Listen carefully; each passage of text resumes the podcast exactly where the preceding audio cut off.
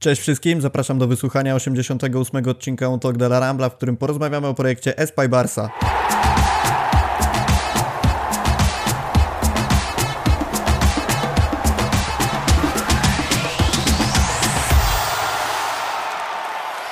Zaczynamy jak zawsze od gorących podziękowań dla naszych patronów za wsparcie, za rozwój serwisu. Jest nam bardzo miło, że decydujecie się razem z nami tworzyć projekt fcbarsa.com. Niezdecydowanych zachęcamy do zerknięcia na naszego Patronite'a, gdzie znajdziecie pakiety gwarantowanych świadczeń w ramach cegiełek finansowych, którymi możecie wesprzeć naszą działalność. Serdecznie zachęcamy do zapoznania się z nimi. Link do Patronite'a znajdziecie oczywiście na fcbarsa.com, jak również w opisie do tego filmu. Zachęcamy do tego, żebyście dali suby, łapki w górę, a jeżeli słuchacie nas na Spotify, to będzie nam bardzo miło, jeżeli ocenicie nasz podcast. Najlepiej oczywiście na maksymalną liczbę gwiazdek. Dzisiaj wychodzimy tercetem, który jeszcze nie miał miejsca w historii Untok de la Rambla. Jest z nami Karol Chowański, siemanko. Cześć Rafał, cześć Błażej, witam wszystkich słuchaczy. Jest też Błażej Gwozdowski. Cześć wszystkim. Czyli jak słyszycie, samograj, który rozpędzi podcast co najmniej do dwóch godzin czasu trwania. E, temat bardzo ciekawy, temat wiążący się z renowacją Camp Nou i tym, że za kilka lat, miejmy nadzieję, Barcelona będzie grała, jak to Jean Laporta mówi, na najbardziej nowoczesnym stadionie w Europie, na świecie, we wszechświecie. Czy rzeczywiście tak będzie? O tym sobie za chwilę porozmawiamy, ale zacznijmy sobie od najważniejszego pytania, panowie. Co w ogóle sądzicie o budowie nowe, nowego stadionu w tym kontekście? Czy w ogóle jest to potrzebne, skoro jest trawka, są trybuny? Być może ta renowacja wcale nie jest potrzebna. No od lat słyszymy, że Camp Nou się rozpada, zarówno od naszych e, znajomych, którzy e, chodzą na stadion, jak i od mediów, które są tam na miejscu i, i mają do czynienia z różnymi e, miejscówkami typu sala konferencyjna e, i, i, różne kulisy, e, których, których na co dzień w transmisji e, nie widać, więc zdecydowanie jest ta renowacja stadionowi, stadionowi FC Barcelony potrzebna moim zdaniem. Błażej, jak ty to widzisz? Zgadzam się z Karolem, nie ma wyjścia trochę, bo stadion się już sypie. To jest konstrukcja z 57 roku i nawet kiedy była budowana w 57 roku, to nie była wcale innowacyjna, była już dość leciwą konstrukcją. I to, co można z tym stadionem zrobić, no to ten projekt przewiduje w zasadzie, można powiedzieć, że trzeba było to zrobić albo zbudować w zupełnie innym miejscu nowoczesny stadion, tak? No, wybór padł na to, żeby re renowację przeprowadzić taką bardzo gruntowną, bo dla mnie to nie jest budowa nowego stadionu, zbyt dużo ograniczeń jest w obecnej konstrukcji, żeby można było to nazwać budową zupełnie nowego stadionu. Wybrano ten kierunek i czy ja się z tym zgadzam? Wydaje mi się, że w obecnej sytuacji przy wartości całego terenu było to najlepsze możliwe rozwiązanie dla Barcelony. Popieram je, uważam, że jest spóźnione o co najmniej 5 lat. No i zobaczymy, co z tego wyjdzie. To w takim razie utrudnimy sobie pytanie, bo ja również się z Wami zgadzam, że renowacja stadionu jest jak najbardziej potrzebna, tym bardziej biorąc pod uwagę standardy europejskie i no, widzimy na przykład jak mają wyglądać stadiony w Katarze, chociaż trudno będzie pewnie dobić do tego poziomu, to ewidentnie czołówka europejska zaczyna Barcelonie odjeżdżać pod tym względem, a nie oszukujmy się, że stadion poniekąd jest wizytówką klubu. E, w takim razie, tak jak powiedziałem, utrudnimy sobie pytaniem, dokładając ten aspekt finansowy, bo wiemy, że Barcelona jest w bardzo trudnej sytuacji, jeżeli chodzi o te kwestie. Wiemy, że e, patrzymy chociażby na okienko transferowe, gdzie zastanawiamy się, kogo możemy kupić. Dzielimy te wszystkie kwoty przez 4 zgodnie z zasadą, że możemy wydać tylko 25% tego, co zarobimy. I to wszystko powoduje, że dla takiego postronnego kibica e, myślę bardzo, bardzo naturalnie nasuwa się pytanie, dlaczego Barcelonę w ogóle stać na taki projekt, skąd na to pieniążki i czy mimo wszystko wobec tych wszystkich problemów finansowych nie lepiej byłoby odłożyć budowy nowego stadionu, znaczy renowacji stadionu w czasie i skupić się na e, zagwarantowaniu lepszego projektu sportowego, no bo bądź co bądź możemy mieć świetnych piłkarzy również na starym stadionie. Moim zdaniem e, sytuacja przedstawia się tak, że troszkę e, Barcelona przespała mm, takie okno, bym powiedział, e, ekonomiczne, w którym ta renowacja stadionu byłaby dużo bardziej e, korzystna finansowo. Mam na myśli sytuację, w której podczas pandemii Real to okno wykorzystał Stadiony i tak były zamknięte, kibice na stadiony nie przychodzili. No i Real sobie w tym czasie wyremontował stadion. Barcelona, no, sytuacja sytuacja w kategorii zarządzania, w kategorii finansów, e, ca, cały ten holistyczny e, temat problemów, e, jaki dotyczył klubu z Camp Nou, sprawił, że, że te lata, te półtora, dwa lata zostały, zostały w tym sensie zmarnowane. A, a, a jak na pewno temat rozwinie Błażej, ceny materiałów w tym momencie będą tylko rosły ze względu na sytuację ekonomiczną i sytuację e, wojny w Ukrainie. Mm, więc tutaj moim zdaniem Barcelona nie ma na co czekać. Natomiast tak jak zaznaczyłeś wcześniej, jest to, jest to jasne, że będzie trzeba, e, będzie trzeba się spiąć. E, będzie to trudny wysiłek finansowy dla klubu. E, I tutaj ważny jest aspekt moim zdaniem Espai w tej kategorii, żeby to nie był tylko stadion. To znaczy, żeby te mm, cechy i funkcje nowego Camp Nou zarabiały na siebie. To znaczy, żeby był to obiekt e, e, multidyscyplinarny, żeby służył do różnych innych wydarzeń, czy kulturalnych, czy koncertów, czy e, sfera jakaś komercyjna. To wszystko oczywiście można, można się zapoznać z tym projektem i, i sobie spojrzeć, co tam jest planowane, żeby było, ale moim zdaniem to jest trochę ostatni gwizdek przed tym, żeby w ogóle do tych, do renowacji stadionu się zabrać. E, ponieważ e, za chwilę będzie tylko drożej. I tutaj moja, moje spojrzenie w kierunku Alemanego, w kierunku Laporty, że jestem dość spokojny, że oni finansowo to udźwigną. I, i, i pytanie jak, ale to już nie jest moja, to już nie jest moja praca i tutaj mm, sądzę, że klub y, tak planuje ten cały projekt, że on będzie, e, że on będzie e, ekonomicznie się spinał. Nie bez powodu mamy w podcaście Błażeja, bo to jest pytanie do ciebie. E, jak to się stanie, że Barcelona będzie w stanie udźwignąć renowację stadionu? Mówi się o koszcie bodajże 1,5 miliarda euro. Skąd na to kasa? To na pewno będzie dużo wyższy koszt. Ja już jestem o tym przekonany, że to będzie dużo więcej, ale ja nie patrzę na inwestycje w stadion jako na koszty dla klubu, dlatego że cała, cały mechanizm finansowania renowacji Camp Nou polega na tym, że ten kredyt, który będzie udzielony, pożyczka, która będzie udzielona na ten cel, będzie spłacana z wpływów generowanych przez obiekt.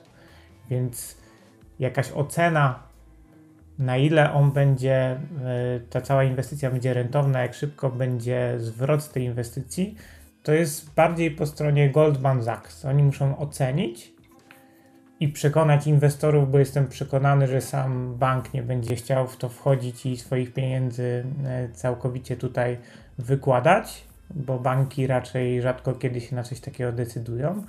Bardziej chodzi o to, żeby przekonać inwestorów, żeby w cały ten projekt weszli, zdecydowali się zainwestować swoje pieniądze a potem otrzymywać e, oczywiście zwrot z tej inwestycji. Jeżeli cały projekt przez e, zostanie w taki sposób przedstawiony, żeby tych inwestorów do tego przekonać, a jednocześnie faktycznie będzie przynosił takie przychody, o jakich się mówi, czyli na poziomie ponad 200 milionów euro rocznie, to siłą rzeczy Barcelona nie powinna mieć problemu ze spłacaniem około 50, 60, może 70, 80, nawet zależy ile ostatecznie ta budowa pochłonie, milionów euro rocznie przez 30 do 35 lat, bo dokładnie nie wiem, czy to ma być 35 lat, uwzględniając te 5 lat karencji, kiedy nie będzie Barcelona musiała spłacać kredytu, tylko same odsetki od tego kredytu, czy też te 35 lat jest dopiero po tym okresie, bo, bo to jest tak niejasno tam określone.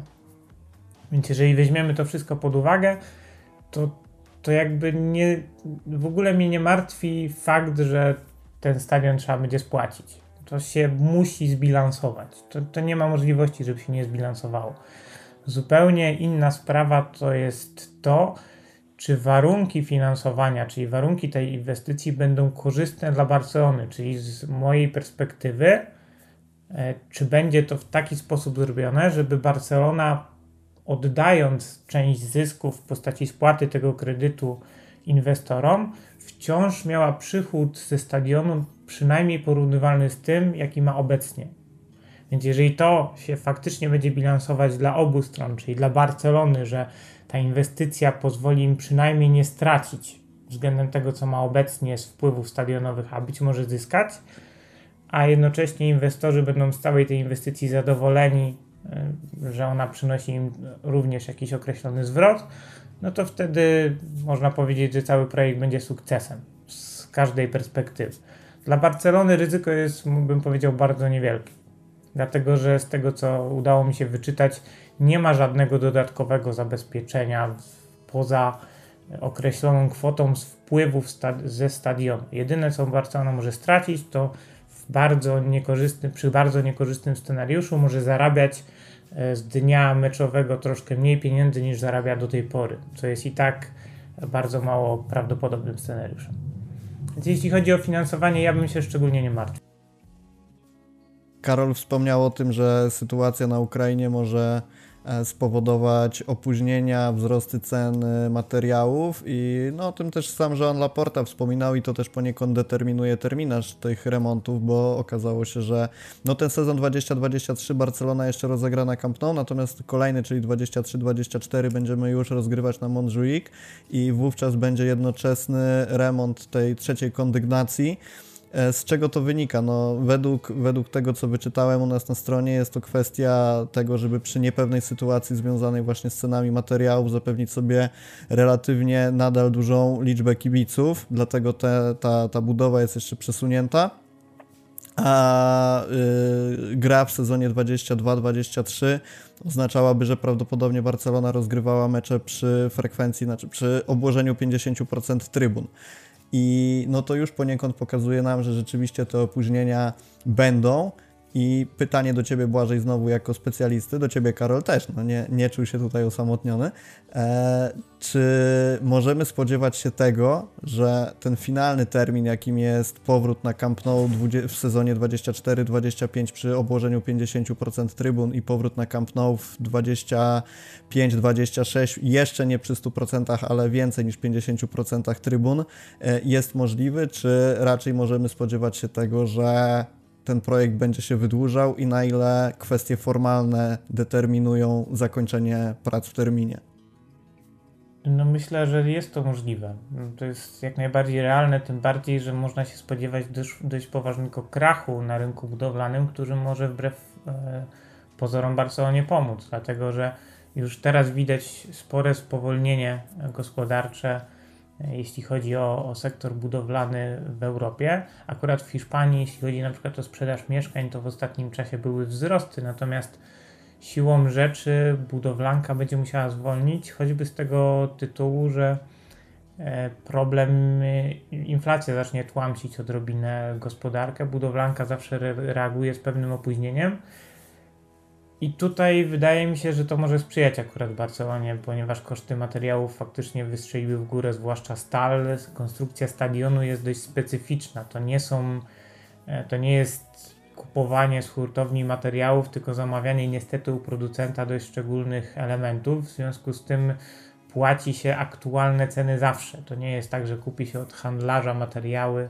na przykład stal od handlarza gdzieś tam z Hongkongu, który wcześniej, nie wiem, na Ukrainie kupił stal, przytrzymał ją, bo jej nie wykorzystał, to wszystko jeszcze gdzieś tam przez Indię trafi do, do Hiszpanii. Tak po prostu nie będzie. Tak może być przy mieszkaniówce.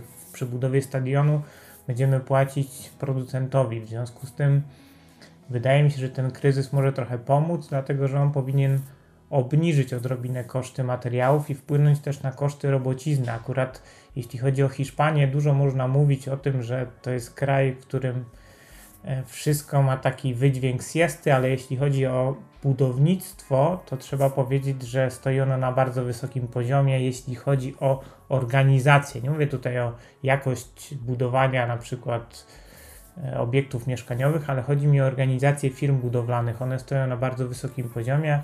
Jest to dobrze opłacany w ogóle sektor e, przemysłu, więc wydaje mi się, że tutaj nie powinno być problemów. Jestem tylko ciekaw, czy, czy, czy konsorcjum Florentino Pereza zarobi na tej budowie Camp Nou, bo wydaje mi się mało prawdopodobne, żeby przynajmniej w jakimś mniejszym lub większym e, większej części uczestniczyło w renowacji Camp Nou. To jest praktycznie niemożliwe przy, przy tak e, szerokich mackach, e, jakie konsorcjum, ob, jakimi konsorcjum obejmuje różne mniejsze lub większe spółki.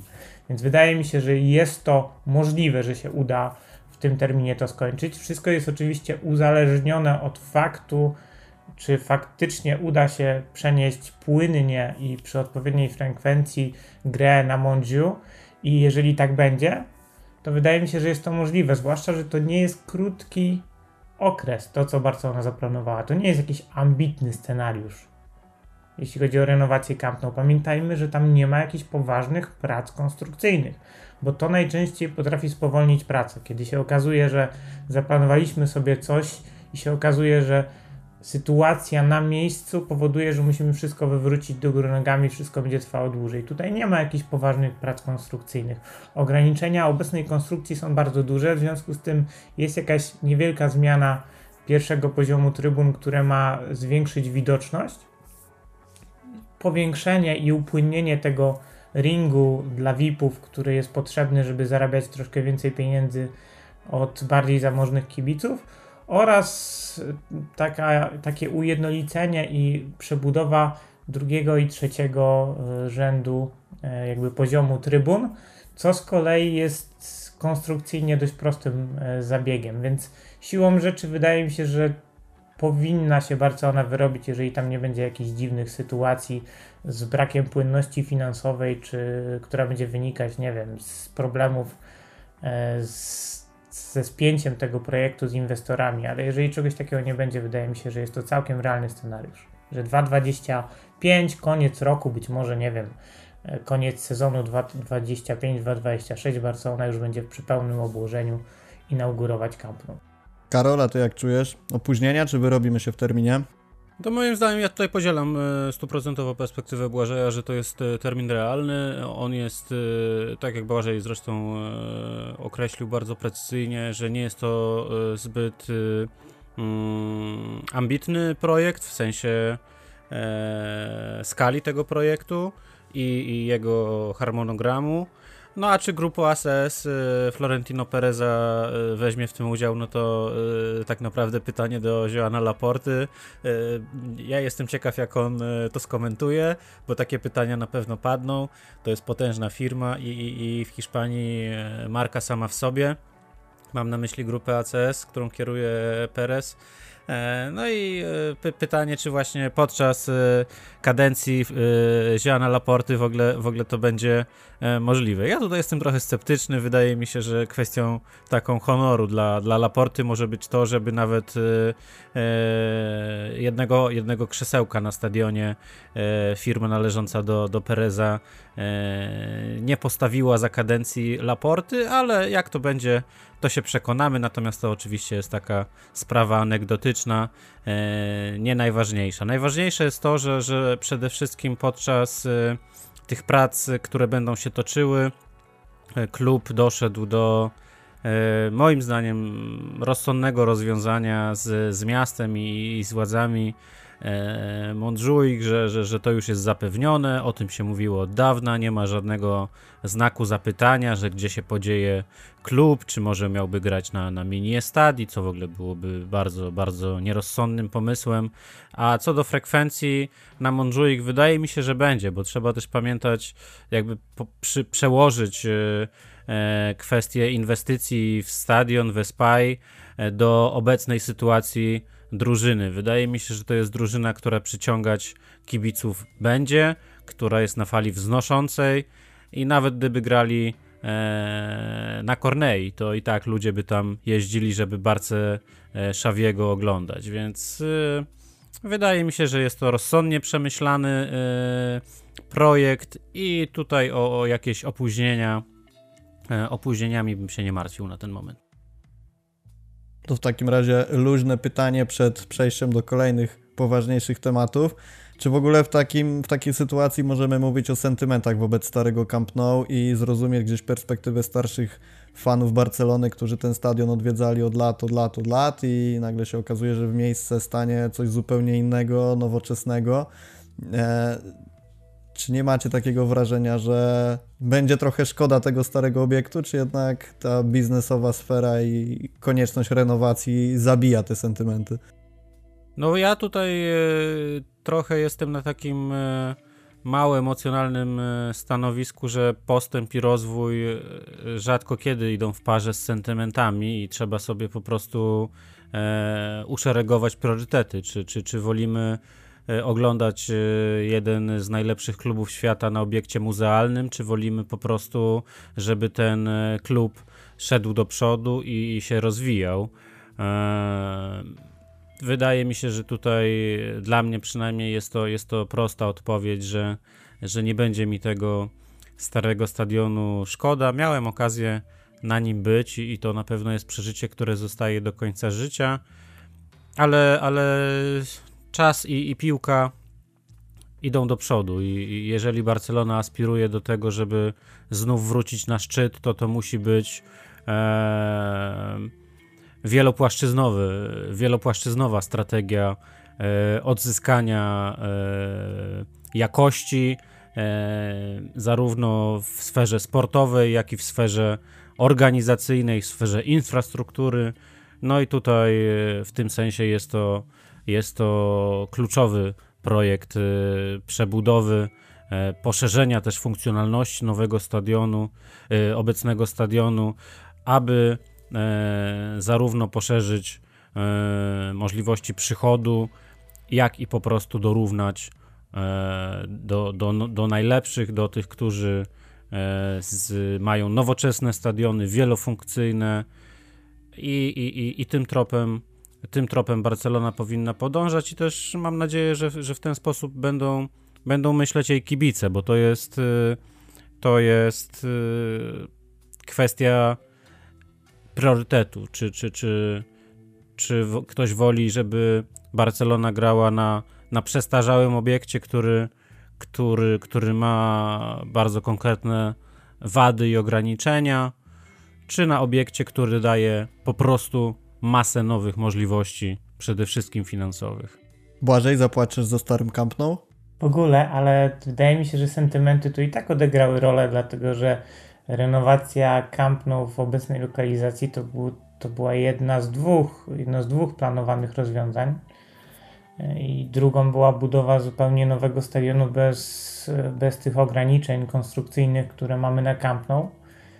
I sprzeciw między innymi Sosis, którzy nie wyobrażali sobie jak, jakby przeniesienia stadionu Barcelony w inne miejsce spowodował, że, że będziemy mieli faktycznie renowację Camp Nou, więc ja nie mam sentymentu do tego stadionu. Uważam, że jest koszmarnie przestarzały i, i w, tragicznym, w tragicznym stanie i uważam w ogóle, że cała ta przebudowa to może nie jest kosmetyka, bo, bo tam jednak dość dużo zmian będzie, ale w żadnym razie nie, uważał, nie, nie uważam, że to jest budowa nowego stadionu. W najmniejszym nawet stopniu. Uważam, że kiedy ktoś już po renowacji wejdzie na ten nowy Camp Nou, a wcześniej przychodził na, nie, na stary Camp Nou przez, nie wiem, 20 lat, to on nie poczuje, że tam się aż tak dużo zmieniło. Wydaje mi się, że będzie się czuł dalej jak u siebie w domu. Tu pozostając przy tematach związanych z konstrukcją, ale już przechodząc do samego projektu, jedna ważna rzecz, która którą obejmuje ten projekt, czyli powiększenie pojemności stadionu o około 6000 osób.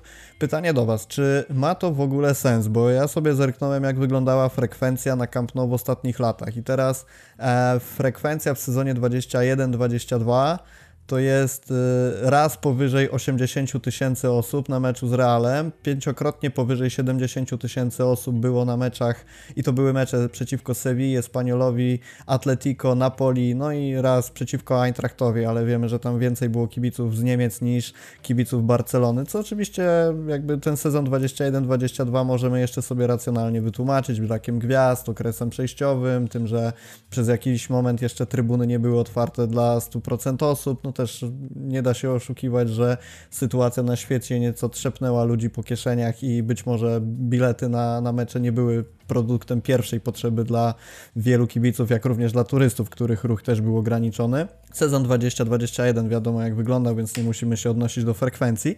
No ale już te poprzednie sezony, gdzieś tam 19-20, mieliśmy tylko dwukrotnie powyżej 90 tysięcy kibiców i to było na meczach z Realem i z Borusią, czterokrotnie powyżej 80 tysięcy osób było na Hetafe, Sewilli, Walencji i na Interze. No możemy jeszcze sobie tak wymieniać trochę wcześniej, że w sezonie 18-19 ośmiokrotnie powyżej 90 tysięcy, bo też ten sezon oczywiście wyglądał nieco inaczej. Były to mecze przeciwko Realowi, Espaniolowi, Atletico Levante, Lyonowi, United i Liverpoolowi. I jeżeli chcemy się jeszcze bardziej cofnąć, to możemy sobie przywołać ten świetny sezon z trypletem za czasów Luisa Enrique. Pięciokrotnie powyżej 90 tysięcy, Deportivo Valencia, Real City i Bayern.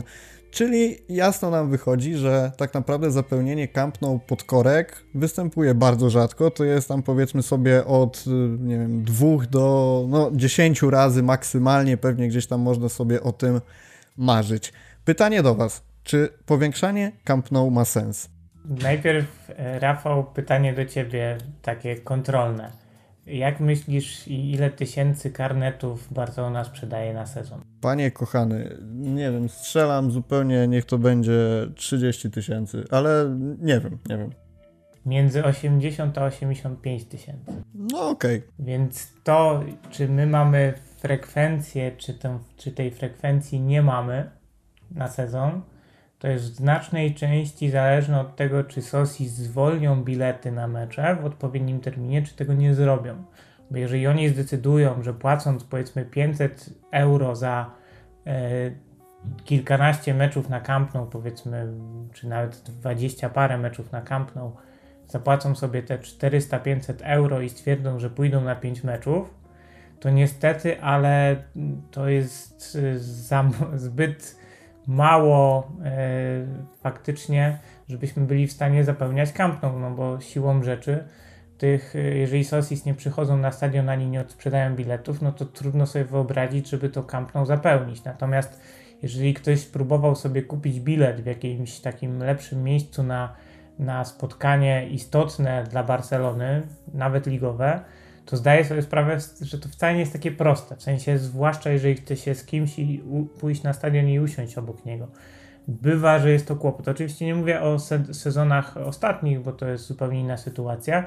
Natomiast chodzi mi o to, że problemem Barcelony mm, faktycznym są w tej chwili Sosis, którzy nie zwalniają karnetów i cały ten system, mm, który nie pozwala płynnie zwolnić to miejsce z korzyścią dla dla Sosi, żeby on mógł faktycznie na tym bilecie coś zarobić. Nie mówię, że dużo, ale trochę więcej niż zwrot za ten procent karnetu, e, jaki jest obecnie.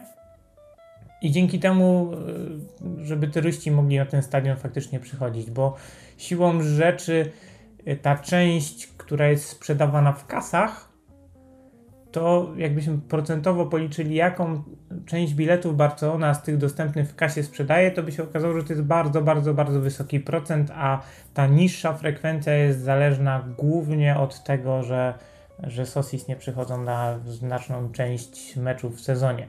I teraz zwiększenie tej pojemności do 105 tysięcy, tak jak się mówi, spowoduje, że ta część biletów dostępna w kasach dla turysty, tak zwanego, nazwijmy to, ona będzie większa.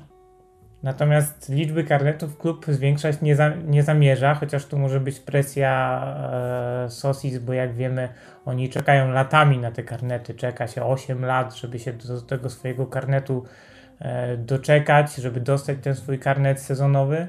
I potem on przechodzi z roku na rok cały czas, możesz go przedłużać, więc jak jakaś rodzina się dochrapie do tego karnetu, to ona już go nie wypuści, aż kurczę pojawi się jakieś pokolenie, które stwierdzi, nie, ja kibicuję Espaniolowi i dziękuję, do widzenia, nie będę chodził na Barcelonę. I dopiero wtedy być może zostanie ten karnet zwolniony, więc siłą rzeczy, jeżeli tak na to spojrzymy, to dla Barcelony te dodatkowe tysiące na trybunach to jest szansa przede wszystkim, żeby zarobić na zamożnych kibicach, bo tam ponad dwukrotnie zwiększy się liczba na sektorze dla VIP-ów i dodatkowo na turystach, bo nie ukrywajmy, Barcelona jest miastem turystycznym, obok Paryżu, Rzymu, to jest całkowicie czołówka, jeśli chodzi o turystykę taką rozrywkową zwłaszcza, bo owszem, Madryt również jest miastem, który przyciąga turystów, ale zupełnie innych turystów.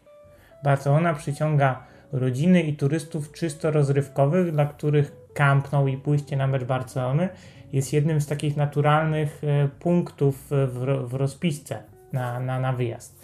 Więc biorąc to pod uwagę, myślę, że zwiększenie e, akurat e, pojemności stadionu jest słusznym krokiem.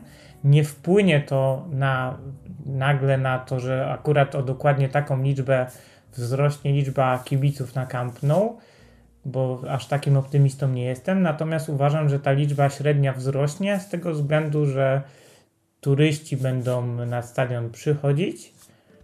Tym bardziej, kiedy on będzie w pełni zadaszony i to będzie troszkę przyjemniejsze. I mam nadzieję, że klub rozwiąże problem z Sosis, którzy nie będą, e, że tak powiem, trzymać tych karnetów e, i nie przychodzić na mecze, bo to jest poważny, naprawdę poważny problem Barcelony w tej chwili. Myślę, że dużo poważniejszy niż to, czy te 105 tysięcy to jest za dużo, czy za mało. Rozwiązanie tego problemu jest tutaj kluczowe i palące, szczególnie dlatego, że ceny karnetów na mecze Barcelony są niskie. Jak porównamy sobie e, z, tak, są relatywnie niskie, bo jeżeli one się od 160-180 euro zaczynały tam w roku 2017, kiedy się tym interesowałem, no to ostatnio sprawdzałem chyba z 2019 E, ostatni, ostatni sezon przed, e, przed pandemią. To był 2018-2019 chyba, tak? Taki pełny. 2019-2020 jeszcze były sprzedawane normalnie karnety. To było 200 coś euro naj, naj, najniższa wartość tego, e, najniższa cena karnetu, jaką można było e, tam, tam sobie e, kupić ten sezonowy karnet, przy czym najdroższy był troszkę powyżej 1000 euro, więc to też jest mało na Real Madrid ponad 2000 euro, więc siłą rzeczy Barcelona troszkę jest zakładnikiem Sosis, zarząd jest zakładnikiem, nie może podnosić tych e, cen biletów, nie może zmniejszać puli karnetów, bo siłą rzeczy ci ludzie już te karnety de facto mają. Więc jedynym krokiem, żeby zwiększyć przychody rzeczywiście ze stadionu jest zwiększenie jego pojemności. To jest takie działanie być może dla postronnego obserwatora nielogiczne, ale no, to są konsekwencje takiej struktury własnościowej klubu, gdzie e, socis wybierają prezydenta, no to on musi szanować ich zdanie, ich spojrzenie na sytuację. A moim zdaniem prostym rozwiązaniem byłoby uzależnienie przedłużenia karnetu od obecności i częstotliwości bywania na stadionie. Nie jesteś na 50%, nie masz możliwości przedłużenia karnetu, ale rozumiem, że to jest trochę życzeniowe marzenie, bo e, po tej sytuacji z Eintrachtem oczywiście Laporta się wzburzył i powiedział, że będą wyciągnięte konsekwencje i tak dalej, tak dalej, a koniec końców zrobił się szum w mediach i jakoś to ucichło. Ja mam nadzieję, że to wróci, no bo tak jak mówisz, jest to problem problem niesamowity. Natomiast. No... Ja się do tego odniosę, bo no. właśnie no. kontynuując to, co powiedział Błażej, chciałbym zahaczyć o ten e, wątek, że e, o którym chyba jeszcze tutaj nie mówiliśmy zbyt szeroko, mianowicie tego, że e, rozmawiając o frekwencji i, publiczności na Camp Nou, musimy e, brać e, na wzgląd, że to jest publika specyficzna, niezależnie od tego, czy mówimy o Sosis, czy, czy, czy o ludziach, e, mieszkańcach miasta, katalończykach, którzy po prostu od lat przychodzą na mecze. To są ludzie, którzy e, widzieli w akcji Ronaldinho, widzieli e, drużynę Kraufa, widzieli e, masę magicznych meczów Messiego i, i, i są po prostu publiką wymagającą i, i uważam, że warto też y, pamiętać o tym, że e, zresztą mecz z Eintrachtem bardzo dobrze to pokazał. Ludzie nie przyszli na ten mecz dlatego, mam na myśli miejscowych właścicieli karnetów, którzy kombinowali, odsprzedawali to nawet e, kibicom drużyny przeciwnej, ponieważ dla nich ten mecz nie był atrakcyjny. To, to była Liga Europy. E, dla Katalończyka, dla, dla, dla Kule atrakcyjnym meczem jest półfinał Ligi Mistrzów, a nie ćwierćfinał czy jedna ósma finału e, drugoligowych rozgrywek europejskich. Dlatego tych 30 tysięcy. Wejdę ci w słowo, bo jeszcze właśnie sprawdzając frekwencję, okazuje się, że też dużą publikę przyciągają mecze, które są decydujące w kontekście sezonu, nie? Na przykład wygrywanie, Dokładnie. mecz, który decyduje o wygraniu Ligi Mistrzów. Tak jak tam bodajże z Levante była taka sytuacja. No, już, już się nie wtrącam. I to, są, I to są mecze, które wywołują na miejscu emocje, które wywołują na miejscu e, frekwencje. E, dlaczego o tym mówię? No dlatego, że przez ostatnie 2, 3, 4 lata możemy spokojnie mówić o kryzysie sportowym drużyny. To nie była drużyna fajna do oglądania, nawet y, w telewizji, a co dopiero dla kogoś, kto e, płaci e, w wolnej sprzedaży dziesiątki czy setki euro za bilet. Mówię o osobach, które, które tych karnetów nie mają. I, I w tej sytuacji, jak sobie spojrzymy na to z pewnego dystansu, to nagle e, staje się bardziej zrozumiałe, moim zdaniem, dlaczego frekwencja e, na Camp Nou była ostatnio szeroko komentowanym problemem. No dlatego, że ta drużyna nie grała dobrze, grała źle, grała nieatrakcyjnie. Piłka Kumana wręcz masę, masę ludzi e, zniechęciła do e, regularnego chodzenia na stadion i oglądania Barcelony, o czym jak ktoś e, czytał e, wypowiedzi różnych grup kibicowskich czy Penny, to, to ludzie o tym mówili głośno, że, że, że, że nie chcą chodzić na Barcelonę, która gra e, w taki sposób. I w tym sensie wydaje mi się, że e, e, Barcelona wracająca do swojego stylu gry polegającego na grze otwartej, atrakcyjnej, ciekawej, z młodymi wychowankami, e, grze energicznej, grze, która ma jakość taktyczną, to wtedy frekwencja już przyjdzie sama. W momencie, gdy będzie to drużyna grająca tak, jak Barcelona e, przyzwyczaiła nas do tego, że gra z jakością, ze skutecznością i z piłkarzami, których ludzie chcą na miejscu oglądać. To są ludzie, których można porównać do publiki w Laskali albo e, w Filharmonii, że są to, jest to publika po prostu wymagająca i przyzwyczajona do najwyższej jakości. Jeżeli tej jakości na boisku nie widzi, to po prostu zostaje w domach i zajmuje albo zostaje na mieście i zajmuje się czymkolwiek innym. I tylko kombinuje, jak ewentualnie się pozbyć tego, tego, tego swojego miejsca na stadionie karnetowego. Oczywiście, jak szeroko omawialiśmy, e, w nie zawsze zgodny z prawem czy zgodny z zasadami sposób, ale to z czegoś wynika. No właśnie wynika z tego, że że ktoś na ten stadion nie chciał przyjść, wolał sprzedać kibicowi Eintrachtu, miejsce, bo, bo uznał, że to nie jest dla niego ciekawy, ciekawy mecz. I tak jak Laporta powiedział, że ten, tym problemem się zajmie, e, to, to można się spodziewać, że, że, że tutaj jakąś skuteczność w tym osiągnie. Natomiast najwięcej do, do poprawy ma oczywiście zespół. I to, I to ma akurat w Barcelonie mm, momentalne i, i bardzo ścisłe przełożenie na frekwencję na trybunach. Zauważmy, że na przykład, y, do, dodam tylko jeszcze dwa słowa o cenach, bo to nie jest tak, że w Barcelonie ludzie nie lubią e, chodzić na stadion. Oczywiście, że bardzo lubią, tylko chcą też, żeby te. E, wystarczy spojrzeć, jaka była frekwencja na, e, na meczach Ligi Mistrzów e, pań, Barsy Femeni. Cała masa ludzi, rekordy pobite dwa mecze z rzędu, i to też pokazuje, że liczy się dla kibica miejscowego po prostu jakość. Ja się tylko wtrącę jeszcze, jeśli mogę, bo jestem trochę w opozycji do tego, co powiedział Karol. Z tego względu, że jeśli chodzi o kobiecy futbol, no to jak ceny biletów są za kilka euro, to też zmienia trochę mm, perspektywę. Natomiast jeszcze kolejny aspekt, no bo ja nie jestem aż takim tutaj romantykiem, yy, dlatego że z, i ty, Karolu, i, i, i ja, i pewnie Rafał też zdajemy sobie sprawę z tego, że istotna część karnetowiczów to są tak naprawdę osoby, które tylko i wyłącznie na tym karnecie zarabiają pieniądze. Tylko i wyłącznie. I teraz zapaść w turystyce w Barcelonie, która miała miejsce podczas COVID-u i bezpośrednio po tym COVID-zie jeszcze to nie ruszyło tak jak powinno, spowodowała, że te wszystkie jakieś po pierwsze pomniejsze powiedzmy miejsca typu bed and breakfast które oferowały w swoich usługach to, że na karnet jakiegoś tam oczywiście Sosi Barcelony możesz sobie pójść na mecz jakby do noclegu i śniadania. Takie propozycje cieszyły się mniejszym zainteresowaniem lub nawet taki, taki przybytek na, po okresie COVID-u nie wznowił swojej działalności i ten karnet sobie leży i, i, i nikt z niego nie korzysta. To są takie przypadki, które są szczególnie bolesne. Natomiast jak przychodzi taki mecz z Eintrachtem, gdzie się okazuje, że można zarobić po kilkaset euro na tym bilecie, no to tacy ludzie się uaktywniają. O kurczę, takie zainteresowanie, takie pieniądze, no to wystawię to na sprzedaż. I wtedy taki bilet jest sprzedawany za kilkaset euro i nagle się okazuje, że frekwencja jest wysoka. Więc tutaj problem klubu faktycznie z tym biznesem na karnetach jest poważny. Jest bardzo poważny i ja rozumiem, że nawet w Polsce są osoby, które w ten sposób działają, zarabiają w ten sposób konkretne pieniądze, naprawdę niemałe.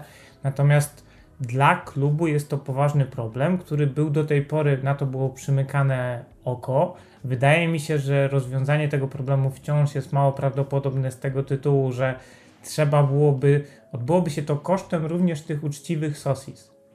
Bo ja nie twierdzę, że nie ma takich. Są tacy, którzy, tak jak ty mówisz, przestali przychodzić na te słabsze mecze, bo wiadomo, trzeba dojechać metrem, mecze były o 21 w niedzielę ostatnimi czasy cały czas, co też nie za bardzo odpowiada kibicom, więc jak bierzemy to do kupy, to taki powiedzmy 68-letni statystyczny Sosi, który ma przyjechać na 21 na mecz i oglądać jak Martin Brightwhite próbuje zdobyć bramkę, no to no niekoniecznie może być tym zainteresowany. On już w swoim życiu dużo widział, jego już trochę bolą plecy, jemu może być zimno na tym wyższym poziomie, na którym ma to swoje miejsce i on na stadion nie przyjedzie. Natomiast nie sądzę, żeby to był główny problem Barcelony. Owszem, to jest jakiś tam procent tej frekwencji, o który warto powalczyć projektem sportowym, ale poważny i główny problem to jest właśnie taki taka szara strefa robienia biznesu na karnetach. I, I żeby to zwalczyć, że można albo to zwalczać,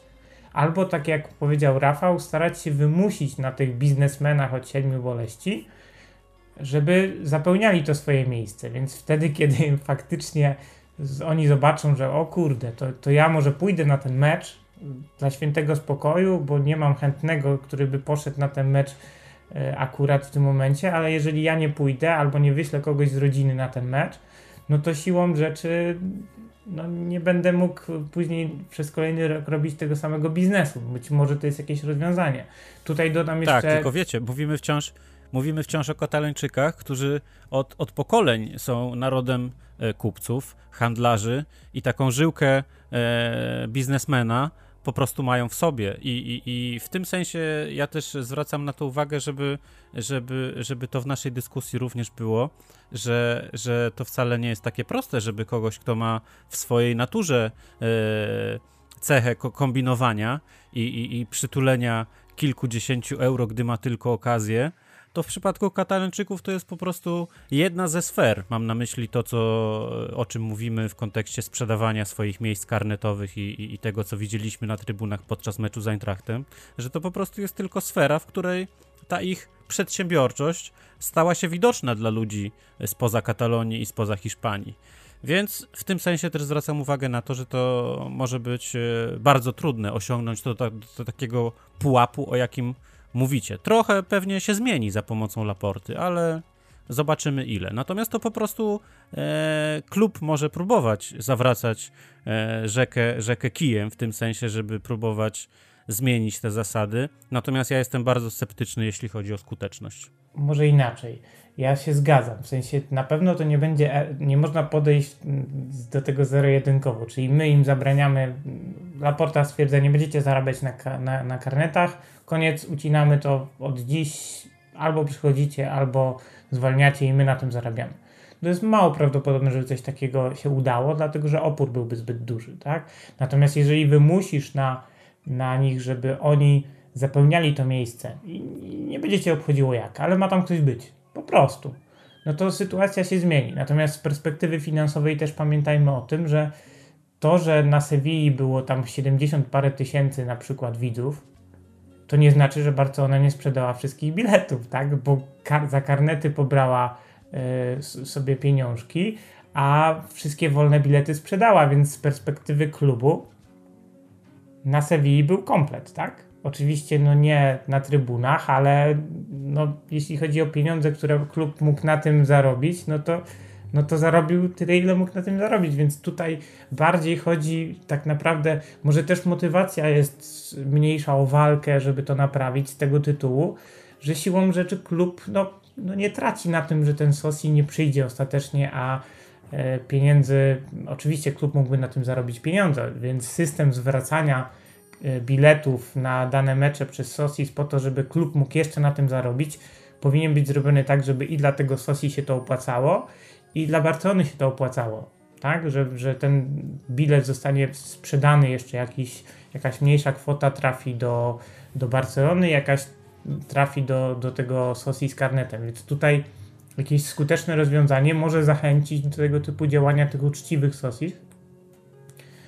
Przy czym pamiętajmy o tym, że to jest średnia wieku Sosis z karnetami, to naprawdę jest na pewno nie poniżej 50 roku życia, więc to są ludzie, którzy pewnych rzeczy robić nie potrafią, pewne rzeczy ich przerastają, Pewnych zwrot biletu, tak, ale nawet zwrot biletu przez internet może być czymś, czego oni nie są w stanie udźwignąć i dla nich robienie dla nich jakiegoś systemu, no to może pokazać się nieskutecznym rozwiązaniem.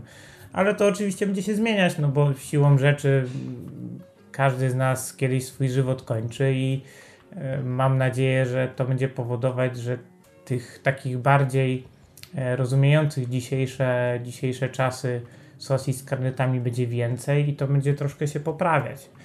Natomiast no, zwróciłbym przede wszystkim uwagę na to, że to nie jest tak, że Barcelona ma frekwencję na poziomie powiedzmy tych 75-8 tysięcy historycznie i to wynika bezpośrednio z tego, że tylko tylu kibiców e, za tylko tyle biletów pobiera opłatę, bo jeżeli sumujemy karnety ze sprzedanymi biletami, to się okaże, że ta frekwencja procentowo to jest powyżej 90 nawet, tak?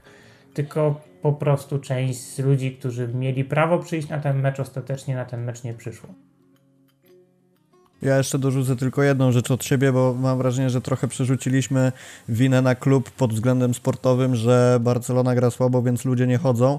I myślę, że tu jest celne, żeby wymienić jedną rzecz. My patrzymy na to wszystko jako osoby oglądające mecze głównie z Polski, głównie w telewizji, a wyjazd na stadion jest dla nas czymś no, poniekąd też ekskluzywnym, mam wrażenie, no bo jeżeli obejrzymy sobie 40 meczów w sezonie za telewizora, a, a ten jeden będzie czymś, czymś na plus w naszym życiu, jeżeli sobie polecimy i obejrzymy go z trybun, to też mam wrażenie, że my patrzymy na to z perspektywy osoby, która nie do końca rozumie, jak można na ten stadion nie pójść. A też pamiętajmy o tym, że rzeczywiście są to osoby mieszkające w Hiszpanii, które mają stadion pod nosem, które, tak jak mówicie, obserwowały dużo większe sukcesy Barcelony niż gol Luka de Jonga w 90 minucie. No i, i, i, gdzieś mając to pod nosem, mając dostęp do meczów na co dzień i, i będąc tam powiedzmy 10, 15, 20 lat, rzeczywiście może im się to znudzić i i to jest warte podkreślenia, że, że nasza perspektywa jest dużo inna. E, przechodząc sobie do ostatniego segmentu, już stricte odnoszącego się do projektu stadionu, Laporta, tak jak zapowiedziałem na początku, wspomniał że będzie to jeden z najnowocześniejszych stadionów w Europie, być może na świecie. Mnie jest to, w to trochę trudno uwierzyć, jestem ciekawy Waszego zdania. Nie sądzicie, że finansowe możliwości Barcelony i moment, w jakim Barcelona przebudowuje ten stadion, ile to trwa, nie spowoduje, że mimo wszystko po prostu dobijemy do pewnego standardu stadionów europejskich, a być może nawet ten poziom w trakcie renowacji nam na tyle odjedzie, że po prostu staniemy się stadionem takim zwykłym, przeciętnym, bez jakiego, jakiejś wisienki na torcie i wcale nie będziemy się tak wyróżniać w skali, no nawet tego świata piłkarskiego.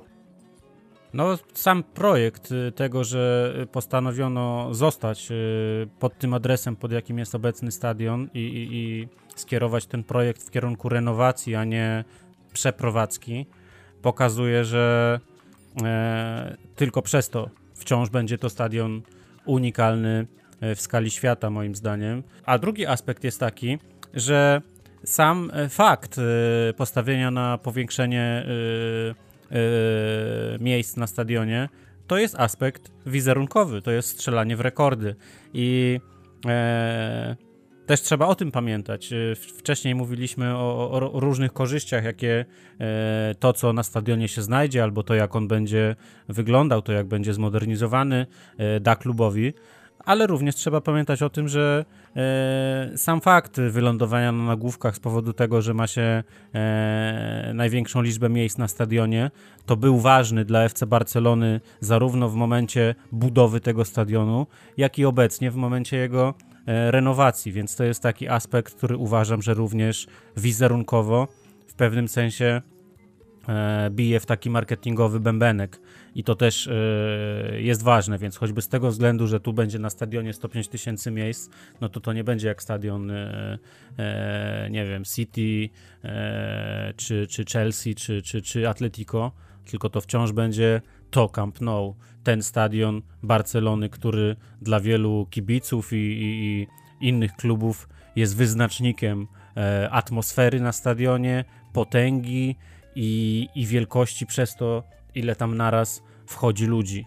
Bo można wiele mówić o tym, że e, katedra w Bilbao jest e, miejscem e, niesamowitym albo stadiony angielskie, ale niektórzy ludzie po tym, jak byli na półfinale Ligi Mistrzów na, na Camp Nou, to, to, to twierdzą, że, że to jest stadion niepodobny do żadnego innego. I e, właśnie przez to, jaka tam panuje atmosfera z racji wielkości tego obiektu, jego pewnej monumentalności i w ten sposób wyrażania e, katalońskości, wyrażania e, aspiracji sportowych samego klubu. Natomiast moim zdaniem jeszcze ważna rzecz jest taka, że wszystko to, co, co, co dzisiaj mówimy o stadionie, o inwestycji, o ekonomii, wynika z e, tego, że Barcelona, podobnie jak kilka innych europejskich klubów, funkcjonuje w sytuacji, e, w sytuacji nierównych szans.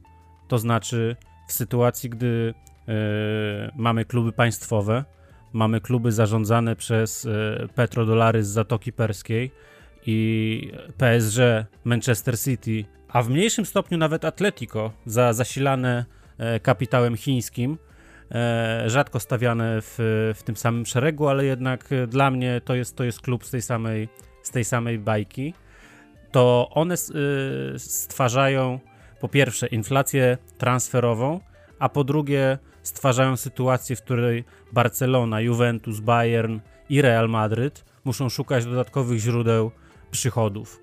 W przypadku Manchesteru City czy PSG to wystarczy, e, to wystarczy przelew z e, prywatnego konta szejka będącego właścicielem jednego czy drugiego klubu lub emira e, pod, pod nazwą e, sponsoring. I to są e, możliwości praktycznie nieskończone dokapitalizowania e, takiego klubu jak City, jak Arsenal, jak e, PSG, no w mniejszym stopniu jak Chelsea, ale oczywiście korzyści, jakie odnosiła Chelsea ze swojej struktury właścicielskiej, trwały kilkanaście lat i skończyły się e, zdobyciem dwóch lig mistrzów. Więc to jest y, rzeczywistość nierównych szans. I z tego powodu Barcelona w pewnym sensie musi stawać na głowie i bardzo dużo ryzykować inwestycyjnie. Y, skalę tego ryzyka pokazały rządy Bartomeu, który dla utrzymania y, gwiazd wczorajszych, y, gwiazd minionych, mm, praktycznie w nieograniczony sposób podnosił im pensje. To jest właśnie ryzyko inwestycyjne, jakie w takiej rzeczywistości klub E, nie mogący liczyć na e, kapitał rosyjski czy arabski, musi podejmować, dlatego żeby pozostać w grze. Jak widać w przypadku Barcelony, to pozostanie w grze się nie udało. No i z tego powodu jest finansowo w takim miejscu, jakim jest. Ale to nie tylko wynika z tego, że popełnione zostały błędy na Camp Nou, E, duże błędy, oczywiście, trzeba mieć ich świadomość, błędy w zarządzaniu, błędy finansowe, błędy w finansowaniu, czy błędy zupełnie strategiczne, jak e, e, śledzenie swoich własnych piłkarzy albo szkalowanie ich w social mediach, ale za tą obecną sytuacją finansową i, i, i za tym wszystkim, co dotyczy przebudowy, dofinansowania, renowacji Camp Nou, stoi również ekonomiczna e, współczesność piłki i sportu. Oczywiście, że w tym momencie Barcelona jest na cenzurowanym w UEFA, w FIFA, ale mówimy o organizacjach, dla których wzorem funkcjonowania jest Paris Saint-Germain, klub należący do kraju e, rodziny, rodziny królewskiej rządzącej tym krajem, który nie przestrzega e, praw człowieka, który jest antytezą wszystkiego, do czego e, aspiruje E, etycznie i moralnie Europa. I taki klub jak Paris Saint-Germain ma być wzorcem piłki nożnej, tego jak ona jest rozwijana, tego w jakim kierunku podąża, no dla mnie jest to śmieszne. I w tym momencie, jeżeli Barcelona przedstawiana jest jako e, wróg tylko z powodu próby e, odzyskania finansowo swoich możliwości albo e, próby e, zminimalizowania tej różnicy, tej przewagi konkurencyjnej, jaką finansowo mają kluby pokroju City i Paris Saint-Germain. Za te próby mające twarz Superligi jest tak potężnie krytykowana i dojeżdżana przez władze europejskiej piłki, to tylko pokazuje, że, że, że coś w tej europejskiej piłce jest nie tak. No i z tego powodu e, tak duże ryzyko podejmowane przez Barcelonę, e, no na przykład e, stawiając na e, kolejny raz na nieopierzonego trenera, na kilka zaskakujących nazwisk. Przecież ile dobrego przyniósł Barcelonie Young, piłkarz sprowadzony za grosze, piłkarz praktycznie będący na aucie swojej kariery. No ale właśnie, to też jest kolejny przykład ryzyka podejmowanego przez, przez klub z Camp Nou.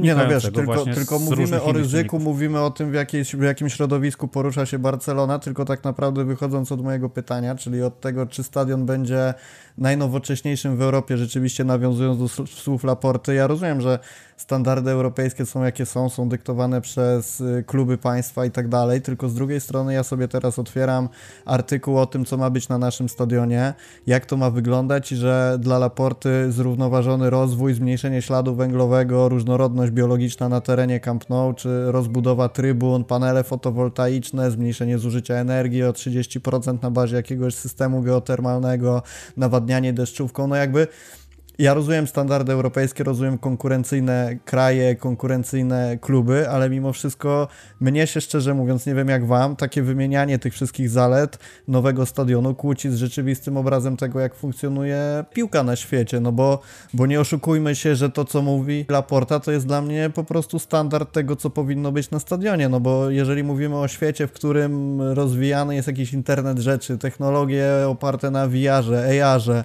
e, nie wiem, naprawdę jest tak szeroki zakres możliwości, jeżeli chodzi o robotyzację, to w tym momencie to, że stadion będzie nawadniany deszczówką wobec tego, czego kibice oczekują od, od, od świata, od marketingu, nie jest tak naprawdę niczym najnowocześniejszym, bo ja sobie wyobrażam sytuację, że za chwilę w Katarze staną stadiony obsługiwane przez roboty, gdzie hot doga będzie ci robił nie pracownik, tylko jakiś robot oparty o sztuczną inteligencję. I dla mnie to jest wyznacznik, e, wyznacznik tego, w którą stronę idzie sport, w którą stronę idzie technologia i, i oczywiście no jest to pewnego rodzaju bajkopisarstwo, no bo nie możemy e, wymagać teraz od Laporty na tym etapie, żeby powiedział nam, że nie wiem, drogę na trybunach pokaże ci telefon na bazie sczytywania środowiska kamerami i tak dalej, i tak dalej w telefonie.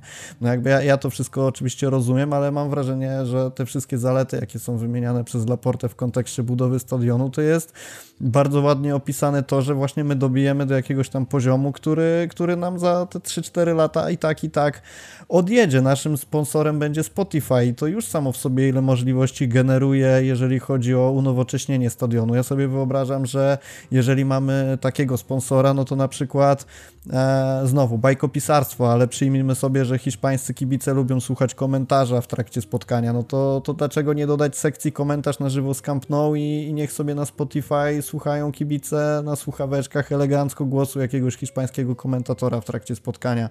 E, no, niejako świat wymaga też jakiegoś zacieśnia, zacieśniania więzów z marką, zacieśniania relacji z drużyną i, i no, no nie wiem jak wy, ale jeżeli ja czytam, że że najnowocześniejszy stadion na świecie będzie polegać na tym, że panele fotowoltaiczne wytworzą energię rzędu tam 600 domów w okresie jakimś tam, no to, to, to okej, okay, tylko jaka jest wartość dodana dla kibica w tym momencie? Błażej, jak, jak ty sądzisz, co, co myślisz na ten temat? Ja, ja może zacznę od, tak od dygresji małej, nie tak długiej jak Karola, ale, ale powiedzmy, że dygresji.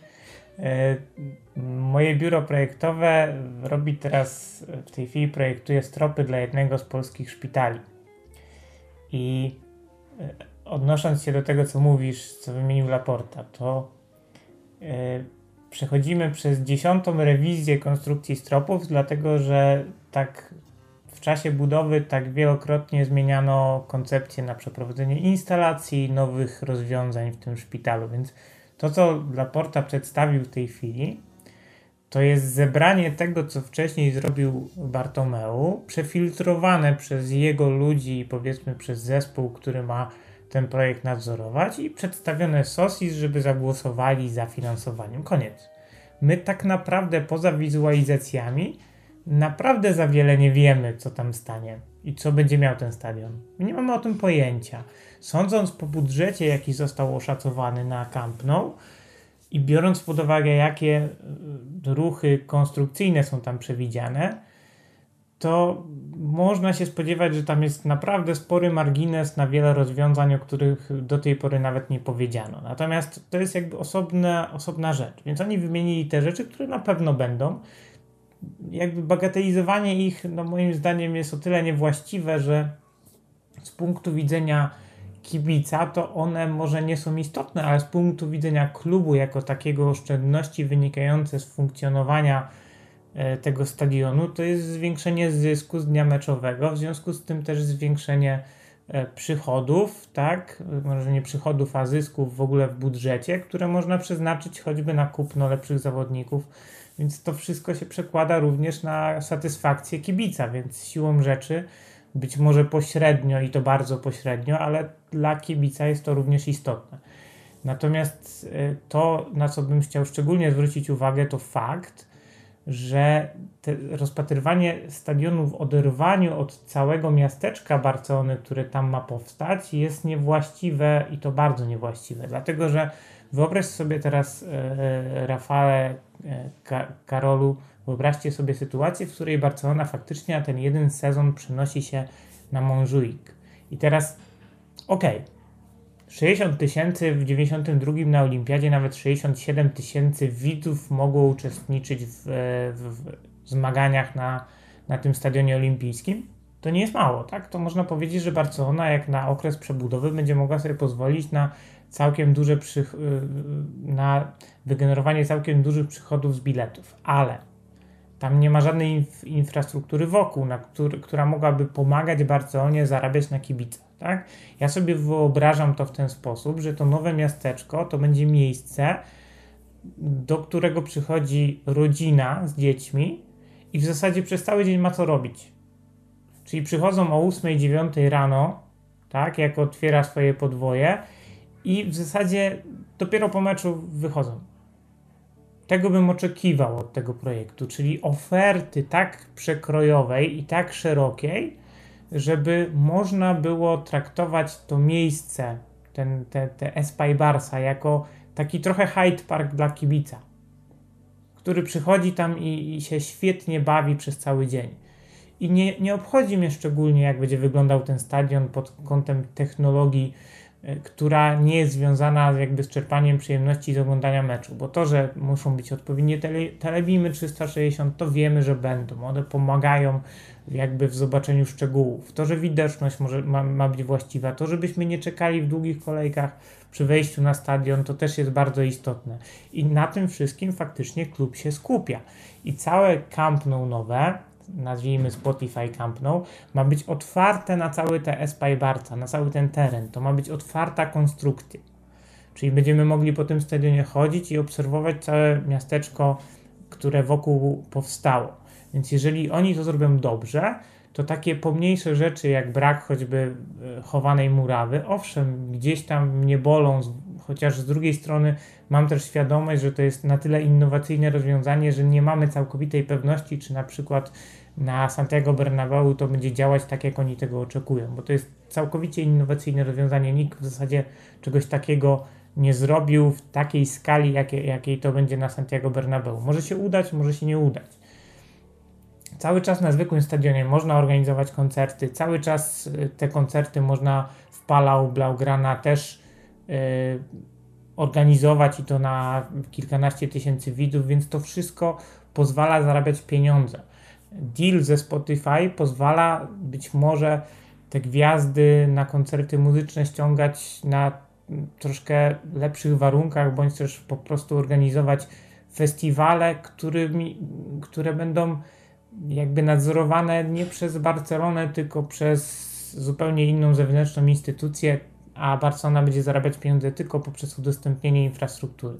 Więc możliwości na to, żeby ta Espa i Barca było sukcesem jest tak wiele, że nawet trudno przewidzieć, jak to będzie wyglądało ostatecznie. Więc ja na cały ten projekt patrzę optymistycznie i zakładam, że to, co my zobaczyliśmy do tej pory, jeśli chodzi o same wizualizacje, jest atrakcyjne. Jeśli chodzi o treść, co tam będzie, to mamy jakieś takie szczątki, z których trudno wnioskować, jak będzie dokładnie wyglądać cały ten projekt. I musimy czekać. Albo to będzie sukces, albo mniejszy lub większy, albo to będzie porażka, co jest dużo mniej prawdopodobne. Pamiętajmy, że Barcelona to jest turystyczne miasto, że przyjeżdżają tam rodziny, na mecze również przychodzą rodziny, że średnia wieku kibica na Camp Nou jest niestety e, dość e, wysoka, w związku z tym też te innowacyjne rozwiązania mogłyby być przynajmniej w najbliższym czasie E, niedocenione. Więc ja bym aż tak bardzo się nie skupiał, że to musi być najnowocześniejszy stadion. To ma być stadion funkcjonalny do granic możliwości, tak? To jest ważne. I do oprócz tego cały Espai musi być takim miasteczkiem, które będzie dla kibica na tyle atrakcyjne, żeby on został tam przez cały dzień i, i jeszcze wychodził najlepiej z niedosytem, że gdyby mógł jeszcze tam kilka godzin spędzić, to dopiero wtedy wykorzystałby wszystkie możliwości. Więc za to trzymałbym kciuki jak byłem teraz w Hiszpanii, tak nawiązując do tego twojego, e, do twoich słów, że powiedziałeś o spędzaniu całego dnia na stadionie, był taki moment, że no czekałem aż tam zrobią nadruk na koszulce i miałem jakieś pół godziny, 40 minut e, wolnego czasu, to szczerze mówiąc nie za bardzo wiem, co miałbym tam robić, bo jest oczywiście ta restauracja, gdzie można sobie usiąść, wypić kawkę, zjeść coś dobrego, natomiast no nie, nie za bardzo miałem ochotę i e, drugą rzeczą taką najciekawszą, którą znalazłem w okolicy stadionu, to był ten robot mechaniczny który bronił bramki na podstawie tam tych fotokomórek i tak dalej. I szczerze mówiąc, tam spędziłem najwięcej czasu. A, a jak to mi się znudziło, to szczerze mówiąc, nie wiem, co miałbym robić, gdyby jeszcze tam pół godziny miałbym spędzić. Być może jakieś super atrakcje mnie ominęły, ale szczerze mówiąc, i robot, i, i obserwowanie koszulek w sklepie, no trochę za mało według mnie, więc rzeczywiście celna uwaga z tym, z tym spędzaniem czasu. Tak. To jest problem, który Barcelona musi rozwiązać. No, jeżeli jest się miastem turystycznym, tak, mieści się klub w mieście turystycznym i to do granic możliwości, rozrywkowo-turystycznym, to jest ważne. No to trzeba to wykorzystać. W tej chwili Barcelona tego nie wykorzystuje. Ja też uważam, że jak się wchodzi e, na teren e, Camp Nou i całego tego kampusu, to ma się takie odczucie, że no kurczę, no dobra, przyjechałem, bo myślałem, że tu będzie coś ciekawego do zobaczenia. Przechodzisz przez sklep, wypijesz sobie kawkę, która jest zdecydowanie za droga jak na to, co, e, co powinna kosztować i ostatecznie się zastanawiasz, co tu robić. Nie? I potem patrzysz na te Google mapy i gdzie tu jest najbliżej jakaś dobra knajpa, bo tam na miejscu nawet jej nie znajdziesz. Więc siłą rzeczy jest to kłopot Barcelony. Bardziej bym się skupiał nad tym, czy uda im się to rozwiązać. Pamiętajmy, że znaczna część klubów ma stadion przy jakiejś ruchliwej ulicy, w jakiejś części miasta i oprócz tego nie ma tam nic. Barcelona ma faktycznie tereny bardzo, bym powiedział, obszerne, na których można zrobić mnóstwo ciekawych rzeczy. Tylko to musi być zrobione z głową. Jeżeli tego nie zrobią z głową, no to zyskamy po prostu większy stadion i powiedzmy atrakcyjniejsze dla oka otoczenie, więc ktoś, kto lubi kontemplować, sobie siądzie na ławeczce i wypije za drogą kawę, natomiast ktoś, kto ceni jakąś szerszą rozrywkę, no to będzie musiał wsiąść w metro i jednak sobie do meczu ten czas inaczej zagospodarować. Więc to jest kwestia tego, jak klub podąży. Karol, chcesz coś dorzucić na koniec podcastu? Myślę, że tutaj y, mogę tylko dodać, że y, moim zdaniem y, ta część komercyjna SPI, to żeby rzeczywiście, tak jak mówicie, ludzie mieli tam na miejscu co robić, no to, to jest y, jakby istotną częścią tego projektu i trudno, trudno go rozpatrywać w oderwaniu od tego jako tylko obiekt sportowy, bo, bo nie na tym też polega ta renowacja. To właśnie ma być w pewnym sensie miasteczko FC Barcelony i jako takie jest projektowane. A to, że na tym etapie projektu niewiele, niewiele słyszymy o szczegółach, no to dopiero te informacje będą spływać, albo jest y, komunikowane, są komunikowane rzeczy, które dla takiego przeciętnego kibica są, są mało istotne. To, to trochę też jest tak, że na tym etapie to przede wszystkim e, to, co się mówi o samym projekcie, ma przyciągnąć ludzi z pieniędzmi, to znaczy inwestorów. Mówiliśmy wcześniej o tym, że